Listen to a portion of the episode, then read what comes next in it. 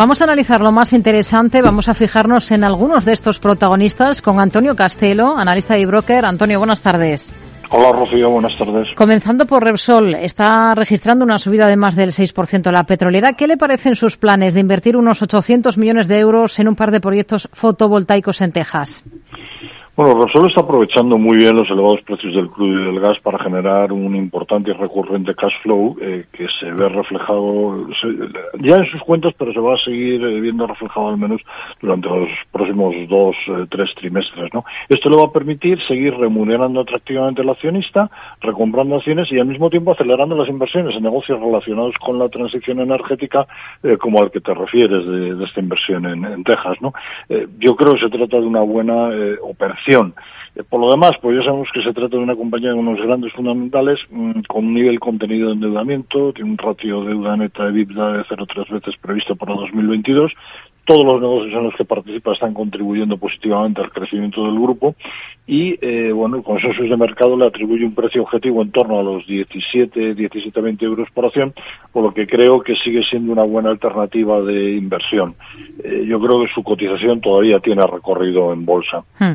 y la inversión de Enel que va a llevar a cabo en Endesa va a destinar casi un cuarto de sus inversiones para el periodo 2023-2025 a la compañía en la compañía española. Esto es traducido unos 8.600 millones de los más de 37.000 de ese plan inversor de cara a los próximos años de la compañía italiana. ¿Qué le parecen esos números y cuál es la visión que tienen ahora para Endesa?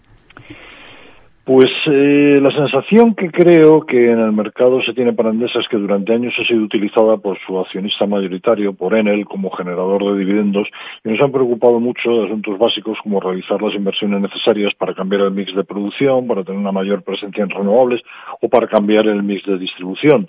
Eh, en el plan estratégico anterior de Endesa 2020-2023 se decía que bueno pues que en este momento más o menos 2022-2023 eh, llegaría el momento en el que habría que abordar nuevos proyectos y que el grupo eh, al final se encontraba con que tenía que realizar un esfuerzo inversor en un momento muy poco oportuno, con los tipos de interés eh, subiendo y que bueno que habría que recurrir a tirar del circulante, el circulante se deteriora eh, y habría que recurrir a incrementar el endeudamiento y bueno todo esto por pues, la verdad que no le gustaba nada eh, al mercado y lógicamente ha repercutido de forma negativa en su, en su cotización. Así que esto que citas es una noticia muy positiva para la ciudad.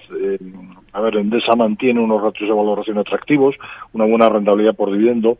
Creo que es mañana cuando presenta su nuevo plan estratégico, eh, así que habría que esperar a ver qué dicen y, a ver si convencen al mercado de hmm. haber tomado de nuevo una, una buena línea. Banca, hoy hay nuevas medidas que se han aprobado en el Consejo de Ministros que tienen que ver con aliviar ahora mismo la carga a los eh, hipotecados, que están viendo cómo sube de forma clara el Euribor. A la banca, desde luego, le interesa tratar de evitar eh, cualquier tipo de impago. Eh, pero ya se comienza a hablar de, provisiones un poco para hacer frente a la adversidad económica hacia la que hacia la que vamos. ¿Qué pudo suponer para el sector en términos de, provisiones? Este y también ese ese tema que está también sobre la mesa del impuesto a la banca. Bueno, vamos a ver, eh, respecto a respecto a este tema, eh, estas medidas que se han tomado ha tomado el gobierno de acuerdo con la banca, realmente no he tenido tiempo de evaluarlo y tampoco he visto nada concreto en cuanto a cifras al respecto, ¿no? Evidentemente a los bancos les interesa que no aumente la mora y por supuesto los fallidos para no tener que dotar provisiones específicas para ellos. Sin embargo, a los bancos en los últimos tiempos nunca me ha parecido verles mostrar especial urgencia por sacar adelante un paquete de medidas como este. Yo creo que tenía más urgencia el gobierno por apuntarse un tanto ante la opinión pública que la banca como tal. Hasta ahora los bancos, la verdad es que lejos de mostrar alarma por el impacto que podrían tener entre sus clientes y, de rebote en su riesgo, las subidas de tipos de interés, eh, lo que siempre han trasladado es que gracias a la subida de tipos el mercado se estaba normalizando y que no era necesario adoptar medidas especiales para controlar la mora porque entendían que ya estaba controlado Respecto del impuestazo, em, eh, bueno, pues eh, al final yo creo que esto lo terminarán pagando eh, los clientes de una manera o de otra, igual que va a ocurrir con el sector eléctrico no tengo ahora mismo eh, a mano eh, los números, pero eh, hmm. quiero recordar que bueno que el, el impacto que pueden tener en, en, en cuenta de resultados, eh, pues no sé, desde Santander, que es el mayor, eh, hasta el resto de, de bancos que llaman, etcétera, pues, pues no va a impactar mucho en lo que es la capitalización bursátil y además sobre todo porque ya desde hace algunas semanas, eh, quizás algún mes, el mercado ya está descontando, ya está descontando esto. Yo creo que va a seguir teniendo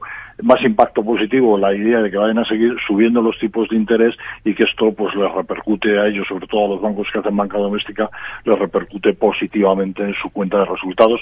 Y yo creo que al mercado esto es lo que está valorando más que hmm. el impacto que pueda haber en cuanto a que aumente la, la mora más adelante. Antonio Castelo, analista de broker, gracias por su análisis con nosotros. Muy buenas tardes.